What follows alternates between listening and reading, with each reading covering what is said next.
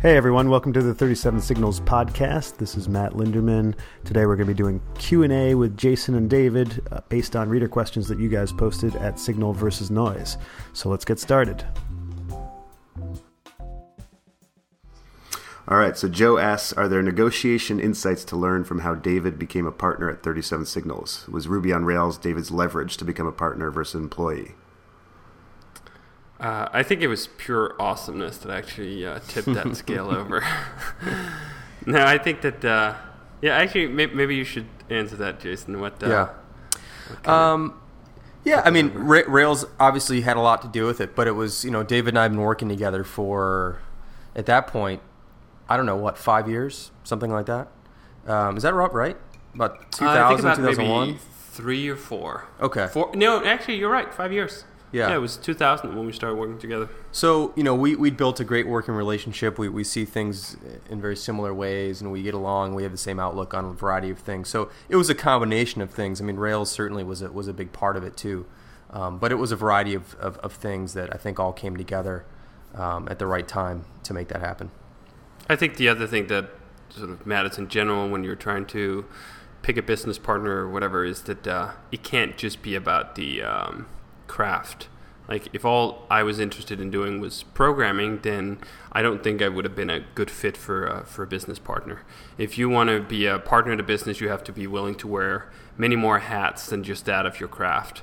You have to uh, dive into all sorts of issues of personnel, building a company, finance, um, the marketing aspects of it. Uh, there's so many other things than just the, the technical aspect of it.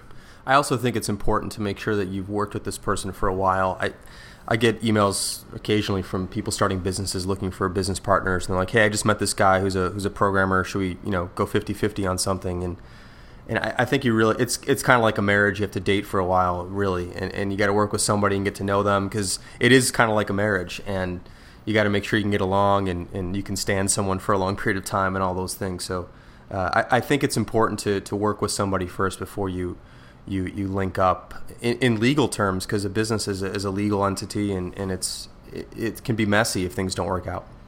I've seen it not work out a couple of times for people, and it's incredibly painful. Once you've split things up into to equity and somebody owns a part of your company, it is incredibly painful to divorce yourself from that person.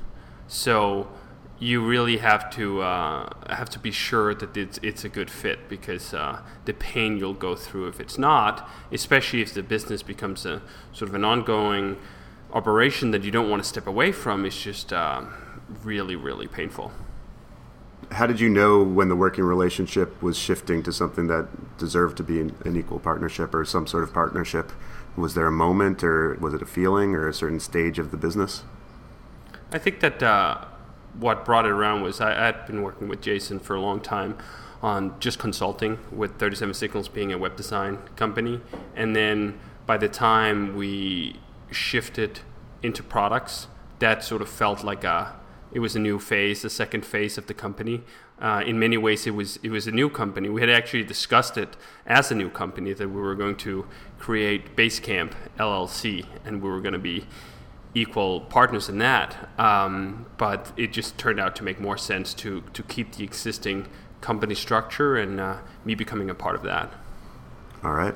Um, let's move on. Tyler asks, could you talk about the success or failure of our affiliate program and why we're not accepting new affiliates?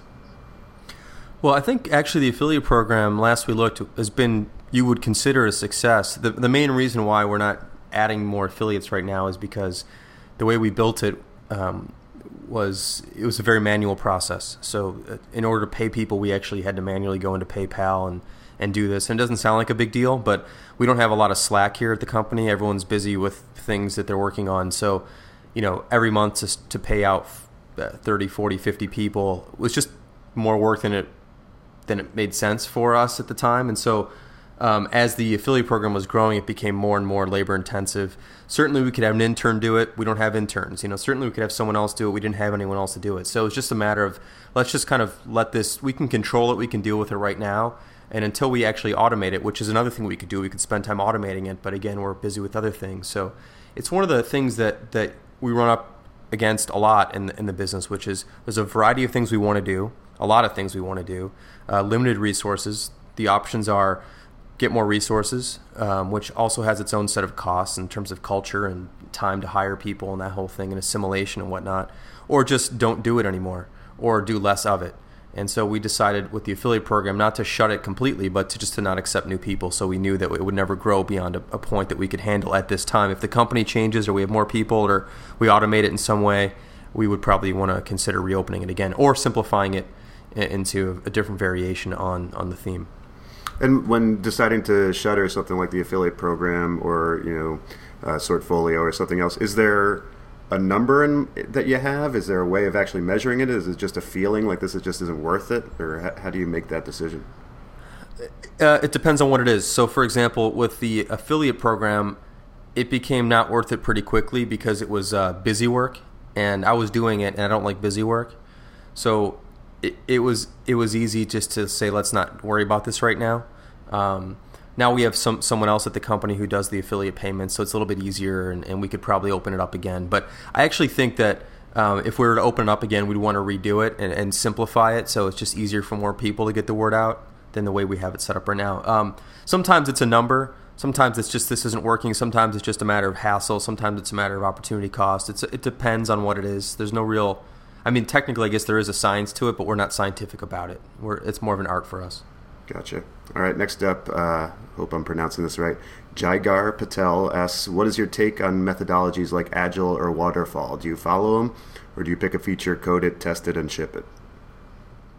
Well, I mean, whether you sort of say you follow something or not, uh, you will fall into to one or, or the other camp. Um, I think we strive to be uh, in the camp of sort of the agile iteration style of doing things, just picking off small iterations that can be done in, in a couple of weeks or no more, um, wrap it up in, in, all aspects and, and get it ready to ship. But it's actually incredibly hard. Like we have this dilemma all the time where we set out with the best intentions that we want this to be a short iteration and then it's very easy to get into or fall into the trap of just adding more and more stuff to this iteration. Oh, wouldn't it be great if it also this did this, that, and the other thing? And before you know it, you have something that actually does resemble a waterfall approach, where you have, let's say, five things that aren't directly related to each other in such a way that thing number three can't be done without thing number two, but you choose to make them related and then you're working on five things, and none of those individual five things can be shipped in isolation because you've chosen to intermingle them. And now you're looking at a project that runs much longer than just the one or two weeks you originally had in mind, and nothing can ship before the end. That feels very much like Waterfall. So I think Waterfall sort of has a tendency to be propped up as this mythical approach of the past that no sane person would follow anymore when the truth is that plenty of so-called agile shops fall into the same trap that we fall in all the time which is to bundle too much shit together in such a way that it can't be shipped as independent pieces. And uh, the result being long annoying uh, development processes where um, it doesn't take one or two weeks to ship something. It, it takes a month or more uh, what have you. So the answer is neither one or the other. It's it's sort of a constant struggle between the two, and there's not a hard delineation either between what is waterfall and what is agile. Um, they've sort of become these, in some ways, cartoon incarnations of themselves, and and the truth is, it's a lot more gray. All right. Uh, Steve Castaneda asked, "Do you ever find yourself struggling to take action?" If so, what sort of advice could you give that has helped you in the past to move beyond a lack of motivation?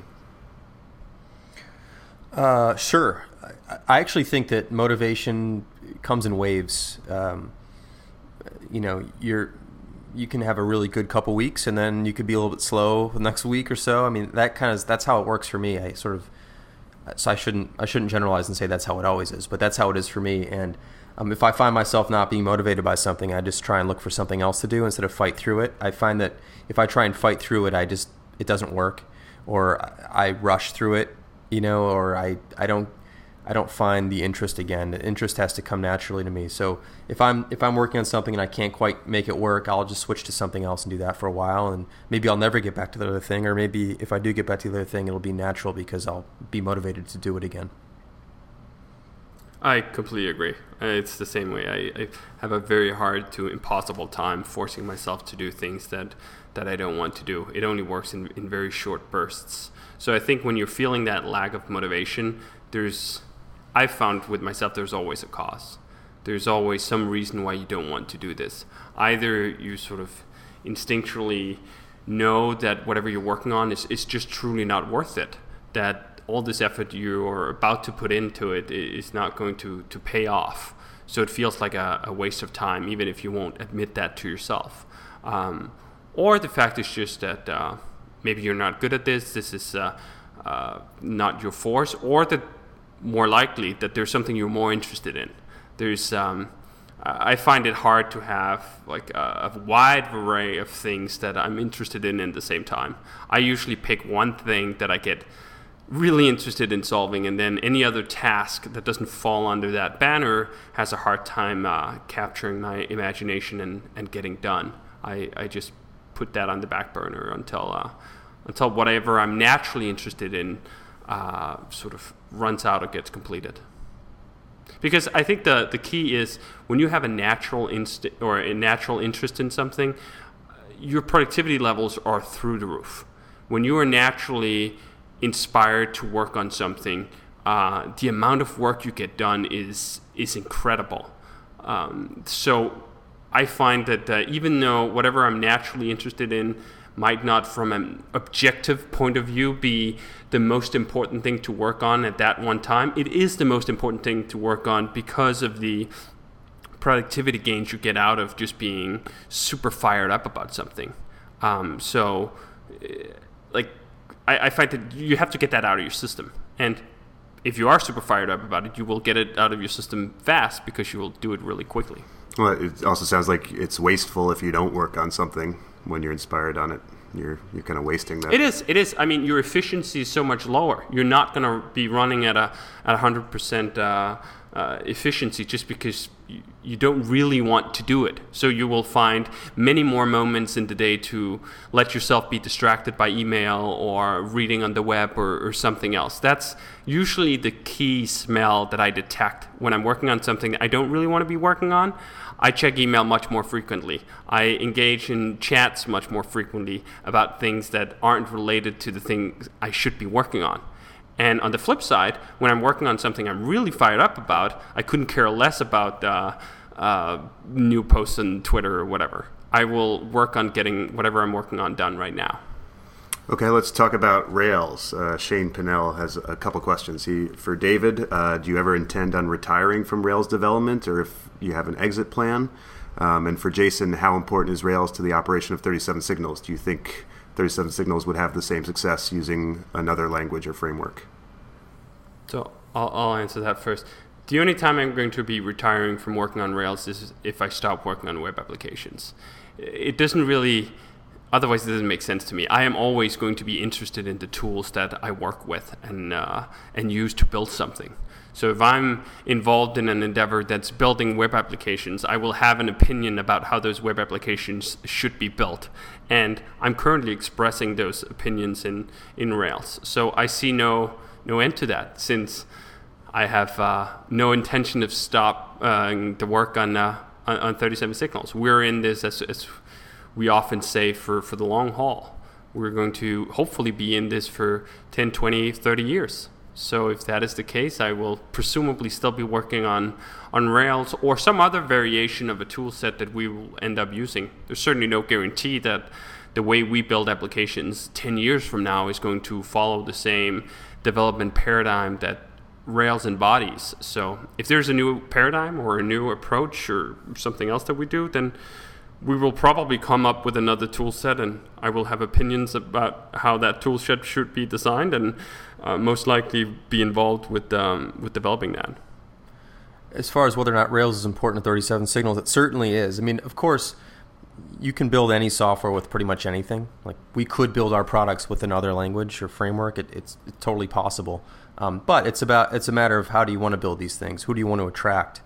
Uh, I think we have you know the best people in the world because people like working with Rails and like the environment that we've created here. And we couldn't have necessarily done that if we worked in a different language or a different framework or whatever. So it's all it, you know. It's not about the the language in terms of what the products can do. It's about the language and the framework and the environment in terms of how you how much you enjoy working on the products and who you can attract and the other people who appreciate that aesthetic or that environment, and then you attract those kind of people, and those are pleasant people to work with and work for. So, um, I think that's why it's important to the company. All right. Uh, next up, a, another David asks, uh, Jason, do you consider being on the board of Groupon a return to consulting work? And then a question for both of you: Would 37 Signals ever consider providing consultation for startups with a lot of cash but no clue what they're doing? Uh, the Groupon thing is not consulting. I, I um, I'm not on the board of directors anymore. I'm on I'm an, an, advisor now, which is a different position. But before, when I was on the board, it was a, a meeting every every uh, quarter.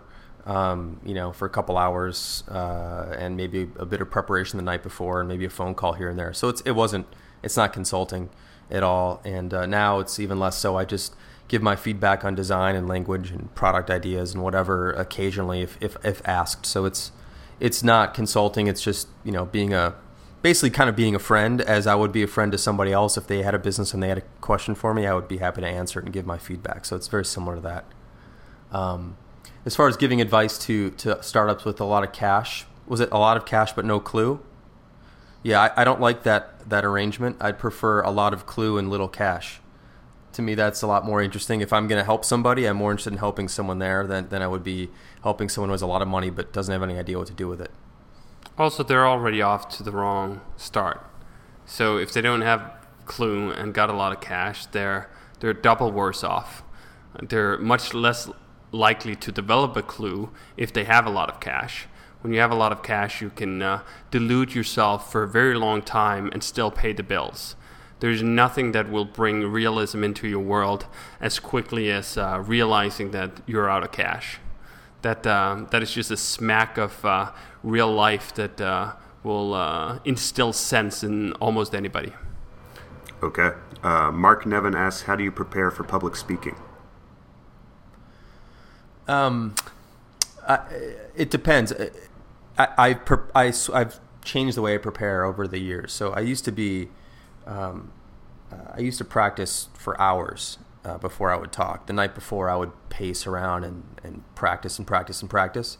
Uh, and I feel like that was a good thing for me at the time because I wasn't great at it and I got better at it because of that. But now I, I, first of all I don't really do any public speaking anymore. I'm taking the year off and I might take off more than more than just this year. But as of you know late 2010 when I kind of gave my last talk, um, I, I pretty much like to go in unprepared now. I feel like I know my material because uh, I know what I'm talking about. I've been talking about it for a while, and I and I live and breathe this stuff. So I, I found that the less I prepare, the more enjoyable it is for me because I can go on stage and sort of talk from the heart rather than try and remember back what I thought I was going to say and what I already decided I was going to say.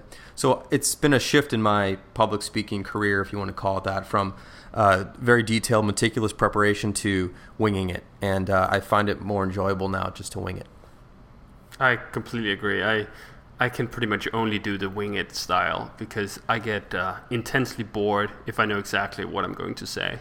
Uh, I can have some talking points that I'm interested in getting across, but the actual manner of presenting the arguments have to pretty much pop into my head at the time of giving them because otherwise I will just be bored. And there's nothing more unengaging, to me at least, than a speaker who's bored with his own material. So, I like to be just surprised by the arguments that'll pop into my head as uh, as I'm giving them, which sounds like sort of a wrong way to do it because I remember seeing or hearing presentations from people who would brag about how little they prepared, and I always found that kind of offensive, if not annoying. Oh, I, I only put this together last night.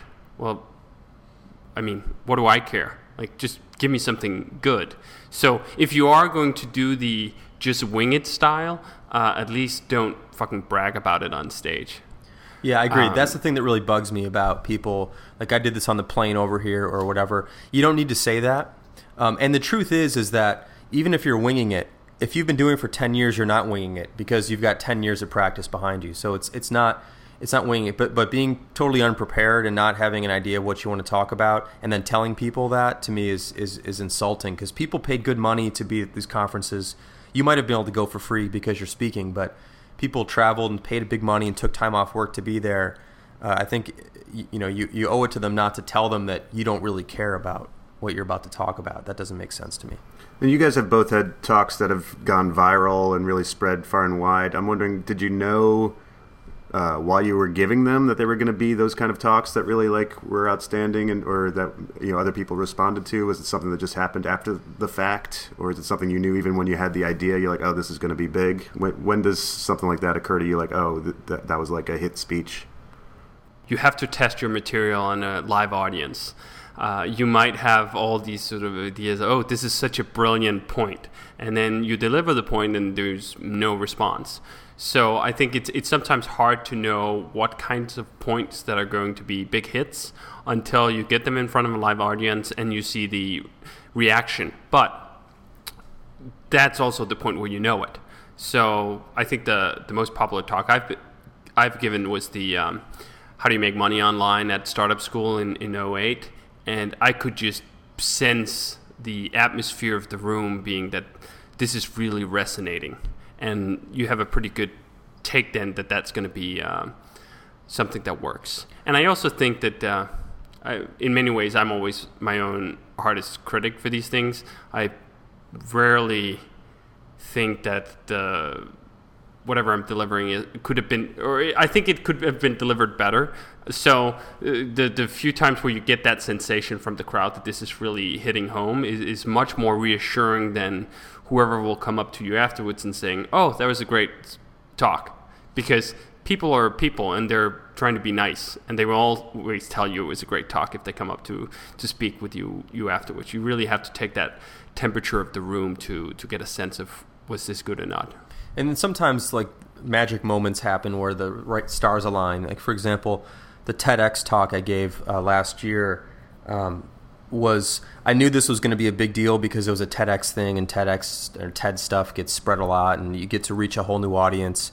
And so I, um, when I was asked to tell the the the, the the crew, whatever the TEDx crew, what I was going to speak about, I kind of didn't really say. I sort of kept it close to my chest and didn't give them slides up front. And I decided not to use slides at all. Um, and I wanted it to be kind of a spontaneous thing. Um, and I didn't want any meddling. I didn't want anyone telling me what I should and shouldn't say because the the TEDx uh, deal is actually a fairly controlled environment, and uh, and they usually give you very good advice. But I just wanted to kind of do this myself because I thought this could be a big opportunity. So and since I knew it was going to go out to a wide audience, I wanted to talk about something that was um, widely would be wide, well and widely received, which is why work doesn't happen at work. Instead of talking about something specific to web design or to design or programming or you know so- software development or something, which would have a narrow audience, I knew this would be a broad audience, so I picked a broad topic. So sometimes you run into situations like that where you know something could be big, um, but that's the only one in, in, my sort of speaking life that I I knew could have a good shot to really make it big. And otherwise, though, it's just been trying to deliver something great every time. And do you guys usually use uh, slides now when you talk? I don't use slides at all anymore. Uh, I much actually prefer Q and A, and although I sort of find that a bit pretentious, so I kind of struggle with that. That I should walk up and go ask me questions. That doesn't sit right with me. But I, I, I much prefer them because, and I think the audience does because at the end of the day, you can if you're spending an hour with somebody i might as well make it worth their while not just worth my while and i think a lot of speeches are worth the speaker's while but the audience doesn't get a lot from it so when you can encourage people to ask you questions and take the discussion in the direction that the audience wants it to go. I find it to be most valuable. I, I enjoy slides. To me they anchor the general points that i want to make. It's not uh, slides in the sense of oh here's a headline and then there's five bullet points and they have two sub bullets and i mean that's obviously bullshit. Um, slides are either three words or they're a picture. Or if i'm delivering something that's about programming they're code uh, I do find that if you're talking about something specific to your craft, you should be as specific as possible. I definitely struggle with this all the time. That it's very easy to go all conceptual on people and be very high flying. When uh, you're at a programming conference, there's nothing that gets people to look up from their laptop like showing a piece of code. That should tell you something. People want to see code. It makes the concept very immediate and um, practical and just clear for somebody to uh, internalize. And I think the same thing is true for, for design. Whenever I see Ryan or Jason talk about design and they throw up a concrete screenshot or a sketch or something, that's when people really look up and pay attention. So I strive in my own slides to be as specific as and as concrete as possible, and then you can weave in all the conceptual uh, philosophy around that, just uh, winging it and, uh, and, and telling the story around it. But at least the slides uh, should be very concrete. Okay. Uh, Chris asks, I'm curious about what personal finance looks like when making the amount of money that you guys do. Do you two play the stock market or invest otherwise? And are there any books or blogs on the subject that you recommend? Well, that's that's a personal question. I, I don't. Um, uh, I, have always sort of played the stock market. Uh, I've always loved the stock market ever since I've been, since I knew what it was. You know, my my dad is a trader, uh, so I've always been into it, and I've always enjoyed dabbling in it.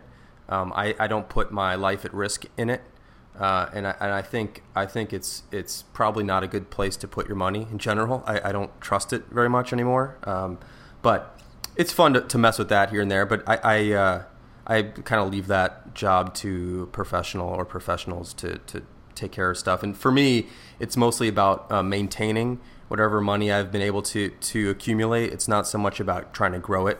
Uh, you know, I want to grow it a little bit, but it's I'm not taking risks with it. Uh, I don't really think there's any reason to do that. Um, so for me, it's maintenance and just uh, preservation, and that's kind of my attitude towards it. I have not invested in any private companies or anything like that. I'm, I have not done any angel investing or anything like that. I there's some companies that I would invest in, like if I was into that and and had an opportunity to do so, but I'm not really into it, and I don't have an opportunity, so I haven't done anything.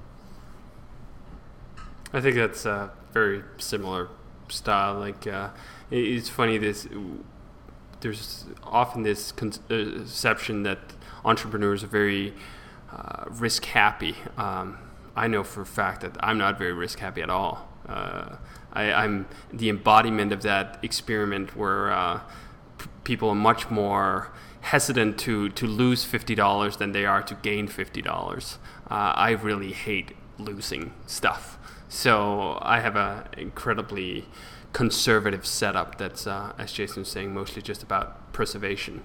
And then um, you can sort of also pick the battles where you're going to take your risk. Um, obviously for, for a long time, Jason and I both took uh, the bulk of the risk just having pretty much everything tied up to or into a company. Um, so if you're taking a significant amount of risk in one aspect of your life, maybe uh, you don't also need to take it in all the other aspects of your life. Um, but I also think it, it's it is sort of an interesting uh, thing. How, how, do you, how do you do this? Uh, very few people, very very few people are good enough to beat the market. So if you're going to invest something of, of any kind, uh, usually you'll do better just having as uh, low fee as possible an, ETF or index fund that just tracks the general market. Um, like the world is full of people who, who tell you that they can beat the market, and uh, the world is also full of statistics telling you that they don't. Okay, let's see. Uh, Adam asks, "What is your philosophy when it comes to giving feedback to your employees? How do you deliver criticism, and how do you deliver praise?" Um, I think uh, this is still an area where we need to improve. Um, one of the things we started doing last year was were these things called one-on-ones, which may be familiar to a lot of other people who run businesses. Um, they're basically an opportunity to you sit down with somebody one-on-one for 20 30 minutes and just talk about whatever's going on and we, we try and do these we, we want to do them every few weeks. It's probably more like every six to eight weeks now. It's not as often as maybe we should, but just sort of getting a good feel for what's going on, what concerns somebody has, what are some things we can do to improve. Um, I have one scheduled today in the afternoon, which I'm looking forward to. So it's it's it's it's an informal, just hey, what's up? Anything going on? Because the thing we realized was that you know we don't even though we're sort of talking to each other all day long uh, in campfire or or in other ways. Um, you don't really have those moments one on one where you can sit down with someone and just let like let them sort of unload, and, and it's usually not like that. But um, just say, hey, let's just chat about how things are going. And and what happens is that these things get pent up and um, and they come out all at once if you only do it every six months, and then it's just not very good, or someone's unhappy for six months before they get a chance to talk to you again. So we're trying to to be a bit more open about speaking to people more often. So uh, these these sort of events, if there are any sort of negative situations, are are smaller and they can be dealt with in the near term instead of in the far term. And I, I think um, was it, was it a Dale Carnegie thing or something like that about uh, criticizing in private and, and praising in public. I, I remember that was an idea in the early Yeah. in the early days of 37 signals, which I think has uh, you guys have kind of stuck with, where it's you know if someone's doing a good job, make sure to sort of lavish praise on them, and you know at least internally, so everyone in the company kind of sees it as as a, a feel good thing for everyone, and then you know if you are going to criticize someone, you know sort of pull them aside and have it be a private thing. I don't think we're great at uh, at critique yet, though. Like, there's actually a really good formal process for critique, and I'm not sure we're anywhere close to being really great at that. Um, we have our own sort of ways of doing it, but it might be it might be good for us to get better at that, so people can have really specific points of feedback um, that that are helpful. Um, we we we try to get better, and we have gotten better at it. One of the things we we had a problem with at one point was um, was uh, giving design feedback. It, it came off as, as a bit harsh and, and quick up front um, without saying, Are you even ready for feedback? So sometimes, like, we encourage all the designers to share stuff as often as they can. Whatever they're working on, just share it, share it, share it. The problem, though, is if they know they're going to share it and they're going to get a bunch of feedback on it immediately, they hesitate to share it because they're not ready for that feedback. So we've been sort of asking people here and there, Are you, you know, thanks for sharing this. Do you want my feedback now or later or not at all? You just want to kind of put this in for posterity. So that's, I think, been a good uh, improvement with the way we, we give design critique. Okay, Matt is a recent graduate with a degree in software engineering. Uh, he wants to work at a small company, but he's having a hard time because most of the job requests are for people with years more experience. Um, he thinks he can do the work, but it's hard to get past the "you're too young" thing. Do you have any advice for him? I'd say that uh, most people say that they want people with this or that much experience, and all they're doing is using it as a proxy because that's the only way that they feel they can evaluate the work. So you can route around that by giving them something much more concrete to evaluate the work on. For programmers, it's never been easier. The world of open source software is such a easy way to get into showing off your work. And it makes you feel good in the process. You get to improve the comments and and you'll probably find a lot of uh, contacts to uh, uh, to work with. It's sort of like its uh, its own Ivy League system. Uh, one of the big advantages if you go to Harvard or Stanford or whatever and you want to get into investment banking is that you'll meet a lot of people that'll make it easier for you to get into investment banking. Now, if you want to be a great software developer, you can do all that without paying $60,000 a year in tuition just by putting in some sweat equity in improving the commons in the open source world. Um, for example, when we look to, to pick people up, I much prefer if I don't even have to post a job wanted at anywhere. If I can just identify a contributor to the open source world and say, I'd really like to talk to that person. Um, and you'll just meet so many people. Today, open source development is not just um, sort of, I don't know, the cartoon image of the 80s, just hippies sitting somewhere and uh, writing free love code for uh, the good of humanity. Most people are actually employed somewhere. So if you get to collaborate with somebody on a piece of open source software, chances are that they're working at some company, and right now, at least, chances are that that company is hiring. Um, the software development market is, is red hot right now in a, in a bunch of niches. Um, I'm constantly, constantly, constantly being asked, Do you know any Rails programmers? Um, we're even having sort of I don't know if I'd call it a hard time, but uh, it takes a long time for us even to, to find the right people. Where perhaps like five years ago, we had much more the pick of the litter where we could choose anybody because there's not that many employers offering these opportunities. So uh, if you're a programmer today and you're not employed, you're not looking or doing the right things. And doing the right things is A, get involved in open source development. B, learn a uh, development environment that's that's hot right now, which is Rails is one of them. There are certainly others in this whole sort of space that that has those same attributes, and it's not that hard to get into it. So, um, yeah, I guess that's the summary of it. Okay.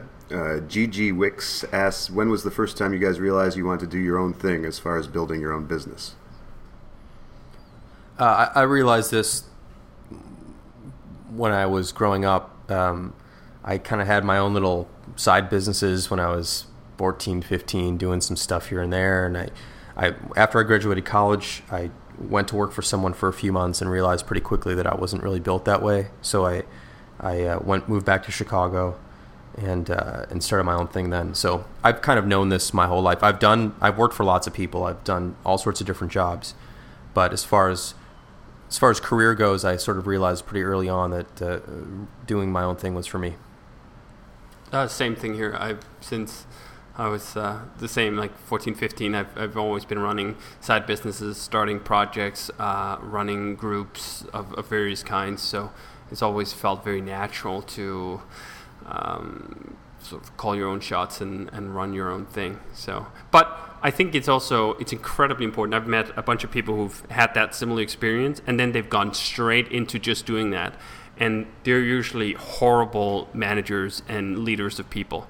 If you have not been in somebody's shoes, um, you just do not know what it's like. If you've never been an employee at a crappy company, you do not know what the things to avoid are. It's very easily easy to delude yourself into think that that you can empathize with somebody just by imagining it. I don't believe that.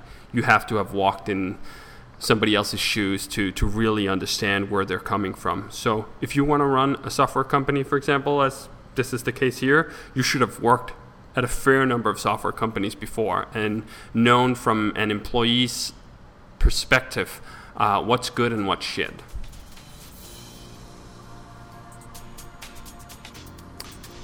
And that wraps it up for this round of Q&A. Thanks for the questions. There were a lot more in the thread, so hopefully we'll get to those soon. Thanks again for listening. Again, you can go to 37signals.com slash podcast for previous episodes and transcripts. Thanks. Bye.